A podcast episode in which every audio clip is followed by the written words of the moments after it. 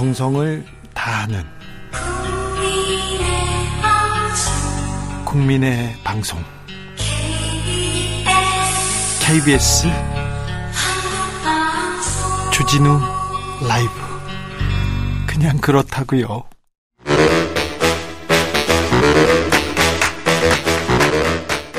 이것이 혁신이다. 여야를 내려놓고 관습을 떼버리고 혁신을 외쳐봅시다. 다시 만난 정치 공동 혁신구역. 수요일 주진우 라이브는 정쟁 비무장지대로 변신합니다. 자, 대한민국을 위해서 날선 공방은 환영합니다. 주진우 라이브가 지정했습니다. 여야 혁신위원장 막 지정했어요, 저희가. 자, 최지은 민주당 전 국제대변인 안녕하세요. 안녕하세요. 최지은입니다. 오늘은 특별 혁신위원장으로 김병민 전 대변인 모셨습니다. 안녕하세요. 예, 안녕하세요. 반갑습니다. 네. 방금 전에 음 어, 가처분 신청의 첫 신문이 1시간 만에 끝났다고 합니다. 이준석 전 대표 측에서는 비대위 전환 절차가 당내 민주주의를 훼손했다. 국민의힘 측은 절차가 적법했다고 주장했다고 합니다. 오늘 어, 대통령 취임 100일을 맞았는데 어, 기자회견 어떻게 보셨습니까? 최지은 대변인? 네, 저는 뭐 전반적으로 어, 소통을 하려고 하시는 그 의도라든지 네. 대통령께서 이제 앞으로 더 잘하겠다, 지금까지 돌아보겠다 이런 겸손의 메시지를 던진 거는 굉장히 적절하다고 생각을 아, 네. 합니다. 예. 그럼에도 불구하고 아, 뭐 내용 뭐 이렇게 내용을 들여다봤을 때는 갑자기 뭐 소득주도 성장을 갑자기 얘기를 한다든지 전 정부랑 비교를 하는 얘기를 한다든지 어 그리고 이 질문 기회도 좀 우호적인 어 국민의힘의 의호적인 기자들만 질문을 했다라는 평도 있더라고요. 그런데 네. 그것만도 엄청 이게 발전한 거예요. 박근혜, 네. 이명박 정부 때는 네. 1, 2, 3, 4번 이렇게 정해놓고 그렇습니까? 문답을 다 정해놓고 했는데 그래도 오늘은 그런 건 아니었죠. 그러니까 저희가 기대 수준이 좀 많이 낮았기 때문에 좋아 보이지만 네. 우리가 정말 원하는 그 대한민국의 대통령으로서는 좀 더 어, 더 멋있는 비전과 정책의 메시지를 보여주시기를 기대합니다. 겸손했지만 더 보여줘야 된다. 그랬습니다. 자, 네. 김병민 네. 대변인은 어떻게 보셨어요? 이제 긍정적으로 평가해 주신 것 같다는 생각이 들어서 감사하다는 네. 말씀 드리고요. 네. 천리길도 한 걸음부터라고 얘기하지 않습니까? 지금 지지율이 사실 매우 안 좋은 상황이어서 100일 기자회견을 한 해 만에 논란이 있었던 것 같습니다. 근데 오늘 그래도 100일 기자회견을 보니까 꽤 안정감이 있었다라는 게 저는 개인적으로 내리고 싶은 평가고요. 그리고 우리가 주진우 라이브를 비롯해서 한 지난 100일 동안 뉴스 켜면 제일 많이 보셨던 국정의 뉴스는 이준석 대표와의 그렇죠. 갈등. 네. 그리고 뭐 안 좋은 뉴스들이 막 정쟁에서 쏟아져 나오니까 인사 문제부터 정작 경제 그리고 과학기술 국민의 먹고 사는 문제에 대해서 이 정부가 무엇 했는가를 제대로 전달할 수 있는 기회들이 없었습니다. 아니 싸우느라고 그걸 그게 안 보였잖아요. 그러니까, 그러니까 잘했다는 게 아니라 네. 어, 보이지 않는 곳에서 윤석열 정부는 100일 동안 무엇 해야 하는가에 네. 대해서 그래도 한 20여 분 정도 시간을 내서 지금 다 잘했다가 아니라 이런 일들을 차분히 수행을 하고 있었고 국민들을 위해서 이런 일들을 앞으로 더 잘 해나가겠습니다라고 하는 어, 윤석열 대통령의 보고가 그래도 의미가 있었다 이렇게 생각을 하고요. 네. 기자들과의 질답에서도 어, 도어 스태핑을 통해서 많이 단련이 돼 있어서 그런지 네. 적절한 수준에서 어, 국민들께 솔직한 답변들을 했다고 생각합니다. 김병민 대변인은 없는 의미도 막 찾아내는 데는 굉장히 또 그런데 오늘 뭐 그렇죠 도어 스태핑 때 그때 뭐 기자들한테 약간 좀 화를 내는 것처럼 보이거나 손가락을 든 것처럼 보이는가 그런 거에 비하면 겸손했다고 뭐 최준 대변인도 얘기했습니다. 오늘 기자회견에서 생각나는 발언 있습니까? 사실은 그게 문제예요. 인적 쇄신이라든지 아 지금 뭐 여러 가지 현안의 문제가 있지 않습니까? 정책 비전, 물가 안정 뭐 이런 얘기들이 많이 없었고 어 전체적으로 뭐뭐 뭐 잘 하시겠다 뭐 이렇게 얘기를 하셨는데 어 구체적으로 뭘 어떻게 하겠는지 그 정책 기조의 중심은 좀 그, 그 알맹이는 좀 없었다고 보이고 처음에 지난번에 말씀하셨을 때는 노동, 연금, 교육 개혁 세 가지 하신다고 하셨는데 지금의 그 지지율로서는 이런 동력이 과연 생길 것인가?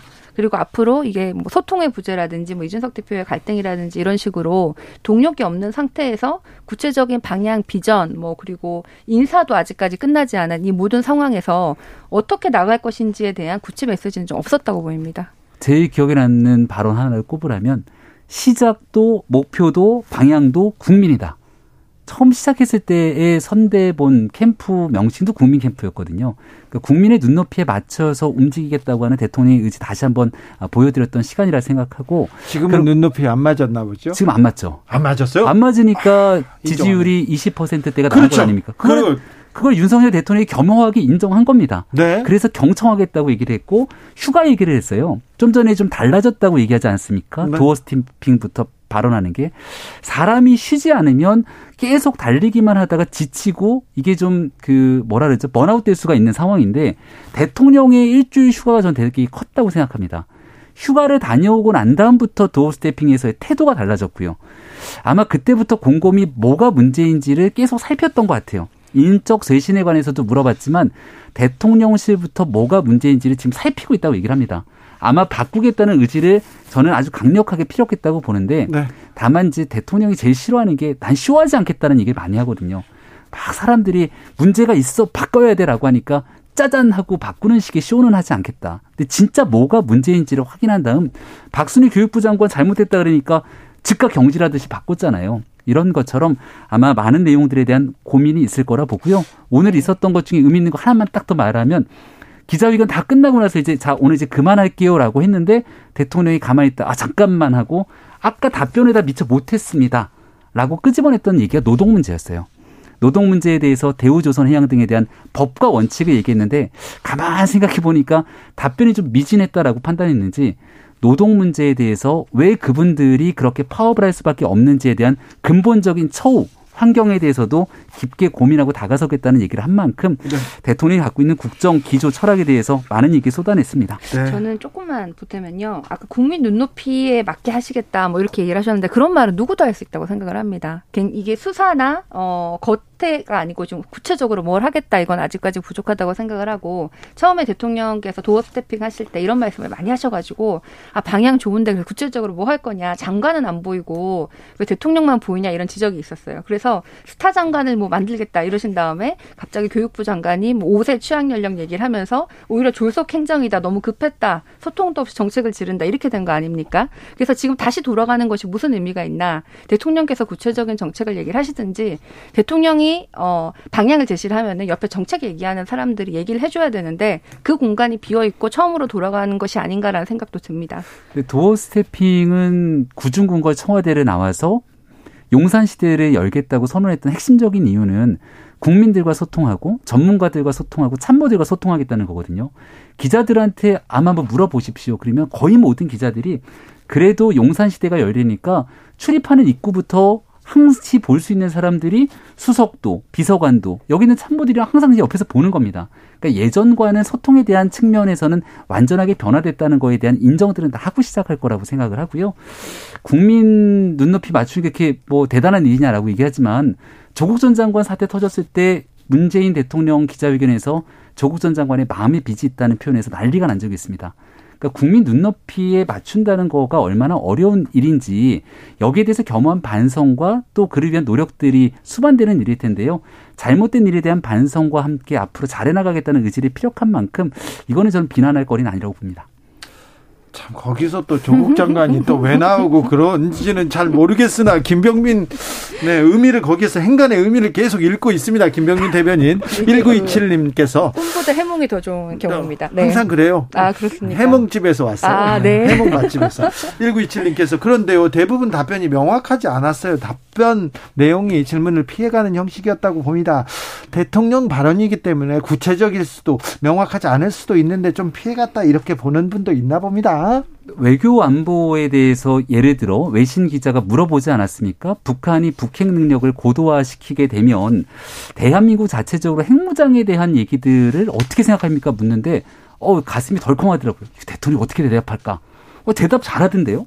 NPT에 대한 중요성에 대해서 확고한 신념을 얘기하고 확장 억제에 대한 본인의 의지들을 밝혔는데 가만히 생각해 보니까 선거 때부터 홍준표 후보 등과 설전을 벌였던 내용들이었어요. 그렇죠. 네. 그래서 우리 핵무장 얘기를 하면 우리가 핵무장을 얘기한다는 것은 북한이 실질적인 비핵화의 길에 나서는 것을 차단하는 거죠. 핵국가로 인정을 하는 거니까. 네. 그럼 이게 북한의 비핵화를 이끌어내는데 문제가 있다라고 보기 때문에 핵무장 찬성하지 않는 얘기를 했는데 네. 모호한 답변이 아니라 아주 명확한 답변을 하는 겁니다. 그래서 자. 저는 여기에 대해서 오늘 전체를 다 안 보신 분들이 많을 거예요. 왜냐하면 다 일하시는 시간에 일어났던 일들이니까 어, 그렇게 길지 않으니까요. 유튜브 통해서 한번 직접 보시고 그리고 판단하고 평가해 주시면 좋겠습니다. 자, 판단을 못한 분도 있어요. 당대 민주주의 고민하다 보니까 윤 대통령 말씀 못 챙긴 분들도 많고요. 이준석 대표처럼 불경스럽게도 못 본 사람도 있는데 자 어찌 됐던 아, 윤석열 정부 100일 아, 앞으로 1,700여일이 있는데 뭐부터 지금 그 넘어야 되냐면은 야당이 아니라 국민들이 아니라 지금 제, 이준석 전 대표 이 리스크 이준석 리스크 먼저 넘어야 될 것 같습니다. 근데 음. 이준석 전 대표가 왜 김병민 대변인을 이렇게 저격하고 그러죠? 아 그날 저는 또 오래된 가까운 사이여서. 네. 그날 이제 그 여의도의 하우스라고 하는 그 음. 정치 카페에서 오픈 스튜디오 방송을 했는데 1부, 2부로 나눠진 행사에서 1부 동안 신나게 이준석 대표 얘기를 했거든요. 아, 근데 가만 보니까 대변인이... 저 앞에 이준석 대표가 서 있더라고요. 아, 그래요? 네, 그래서 나와서 뭐 이래저래 티키타카 좀 얘기를 주고받았는데 네. 아무튼 저는 이준석 전 대표가 좀 젊은 정치를 대표해서 여기까지 온 만큼 혁신적이고 세신적인 얘기를 하는 것도 좋은데 통합과 포용 그리고 보수가 갖고 있는 기본적인 품격은 좀 지켜가면서 했으면 좋겠습니다. 근데 지금은 왜 저런 행동을 하지? 누구를 위해 저런 행동을 하는가? 이렇게 따져보면 결국 돌고 돌아 본인의 억울함을 쏟아내는 것으로밖에 비춰지지가 않아요. 그래서 지금 본인이 억울할 수도 있고 정치를 하다 보면 또 문제를 제기하고 싶은 것도 있겠습니다만은 집권당이라고 하는 건 정, 우리가 만들어낸 정부가 성공해 나가기 위해 다 모여 있는 집단 아닙니까? 근데 적어도 윤석열 정부가 성공하기 위한 기본적인 마음가짐만큼은 흐트러지지 않았으면 좋겠다는 얘기를 드립니다. 그런 마음이 어, 있는 것 같지는 않습니다. 네, 뭐 저는 이제 100일 정도가 됐는데 앞으로도 지금 할 일이 굉장히 많지 않습니까?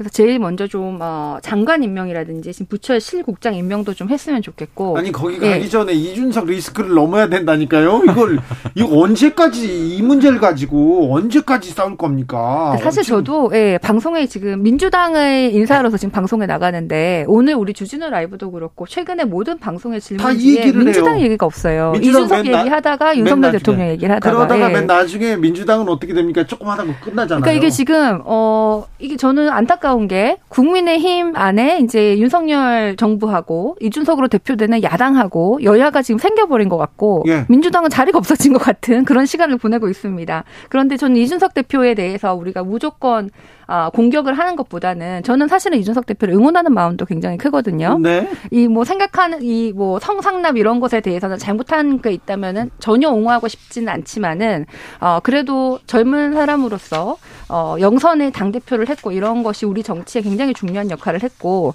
대선이든 어 지선이든 성, 큰 선거를 두 번이나 이겼는데 선거가 지고 나니까 마치 몰아내는 듯이 이렇게 물러나가고 또 그다음 비대위가 만들어진 이 절차 같은 것이 우리가 봐도 어 제3자 국민의힘의 관계자가 아닌 제3자가 봐도 저것 좀 이상하다라고 보이는 게 굉장히 많거든요. 왜 이 시점에 경찰 수사도 결과도 안 나왔는데 왜 이 시점에 이렇게까지 어 당 대표를 몰아내야 되냐. 그래서 선거 때는 이렇게 쓰고 버린 게 아니냐. 뭐 이런 얘기도 나오고 또 예. 결국은 공천권 때문에 이제 총선을 앞두고 누구한테 유리하냐의 그 싸움에서 세력이 없는 이준석 대표가 몰, 이렇게 몰리는 것이 아니냐 이런 생각도 들거든요.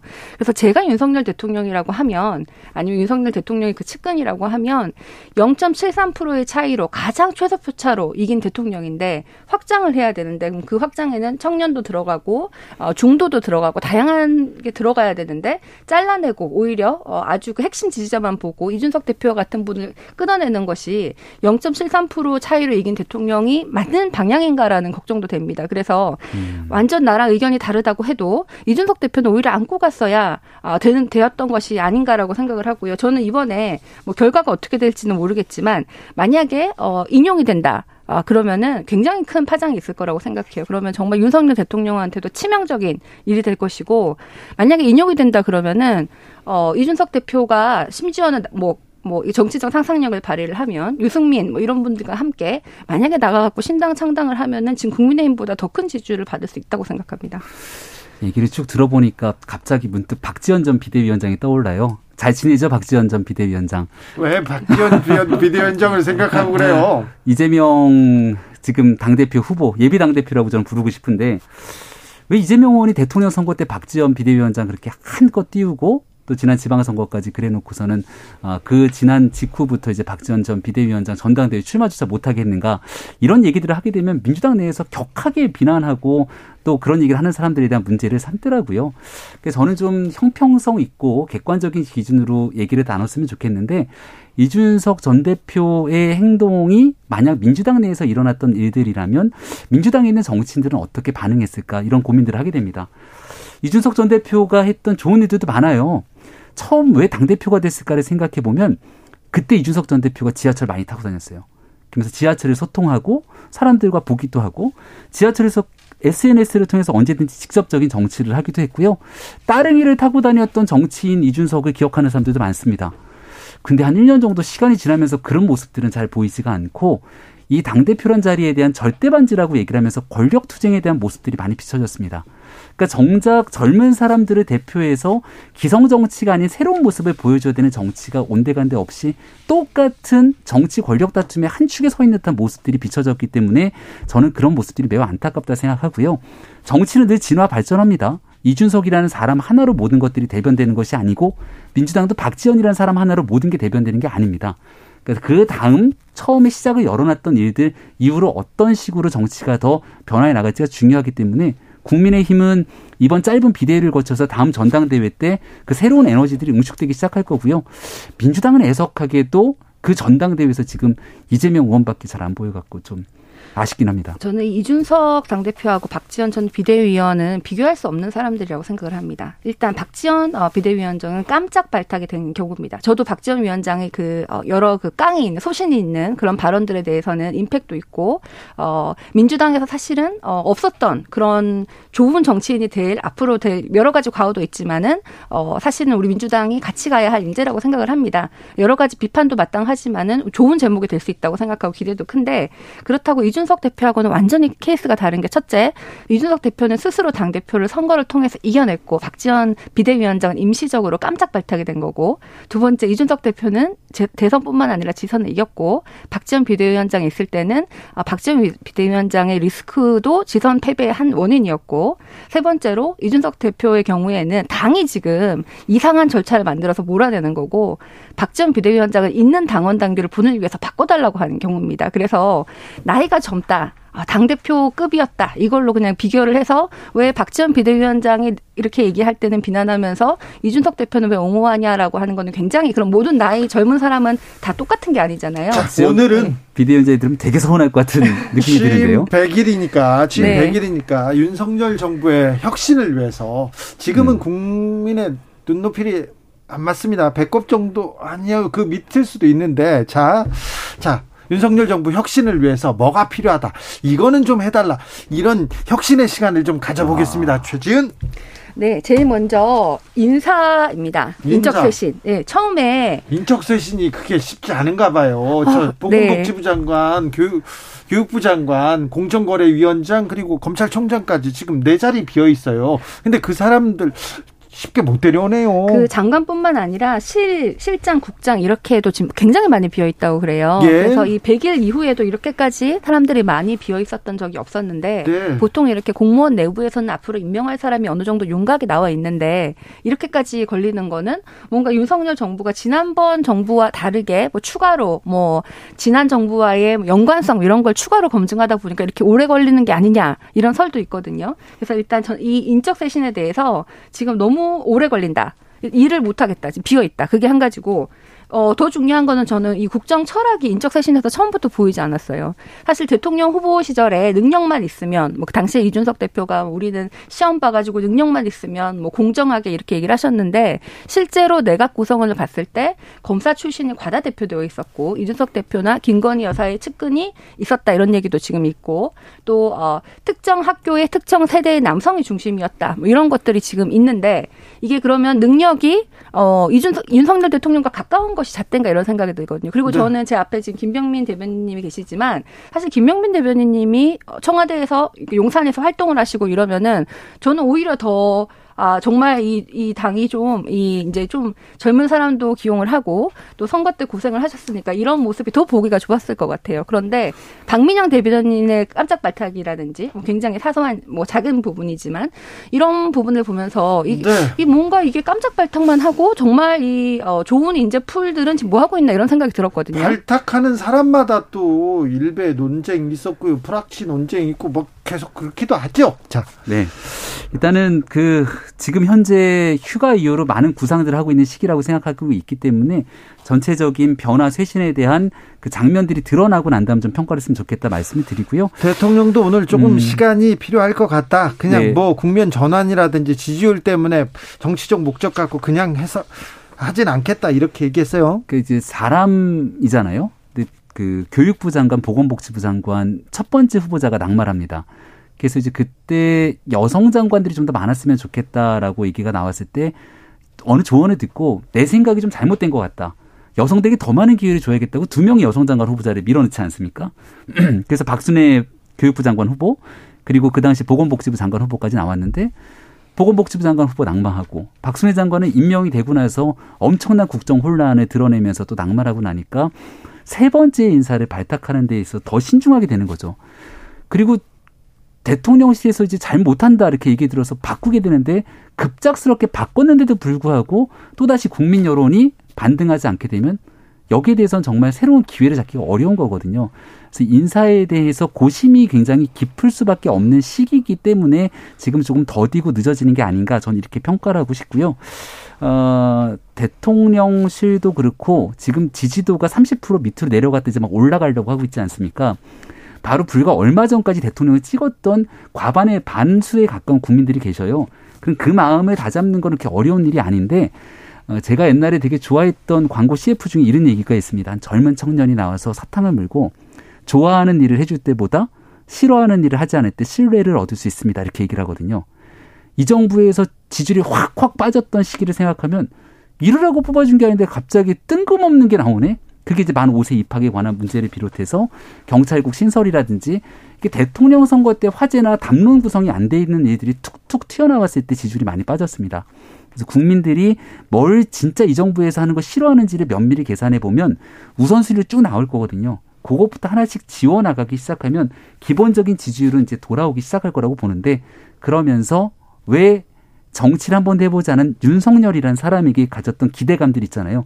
이런 걸 한번 확 띄워주면 저는 또 한번 기회가 올 거라고 생각합니다. 저는 그런 일단은 그 큰 비전에서 윤석열 대통령이 뭘 어떻게 하겠다 이게 아직까지 안 나온 게 많아요. 우리 문재인 정부의 부동산을 정책을 그렇게 많이 비난을 하셨는데 그래서 윤석열 정부 뭐 공급 대책 하신다 뭐 이렇게 얘기를 하시는데 오늘 아직까지는 어제 네, 나왔는데 나왔는데도 아직까지 시장에서 아 이거면은 해결이 되겠다라는 반응을 보일 정도까지는 저는 아니라고 생각을 합니다. 그런데 이런 어 이런 정책뿐만 아니라 어, 전체적으로 어, 이런 방향에 대해서도 문제가 있지만 또 다른 거는 신뢰의 문제가 좀 있는 것 같아요. 그래서 대통령이 뭘 하실 때 시사전환 여론조사라고 하는데 자, 네. 네. 얘기를 해도 될까요? 하지 마. 하지 말까요? 하지 마세요. 아, 그렇습니까? 네. 시간이 다 됐어. 여론조사는 아니고 대통령에게 영향을 미치는 사람이 누군가라고 했을 때 김건희 네. 여사가 가장 큰 비중으로 많은 전문가들을 생각하고 있다는 걸 말씀드립니다. 알겠어요. 네. 자, 여기까지 시간이 네. 다 됐어요. 네. 혁신, 혁신에 대한 얘기를 하려고 했는데, 네. 많이 했습니다. 공동혁신구역 여기서 마무리 하겠습니다. 김병민, 최지은, 최지은, 김병민 두 분 감사합니다. 네, 고맙습니다. 감사합니다.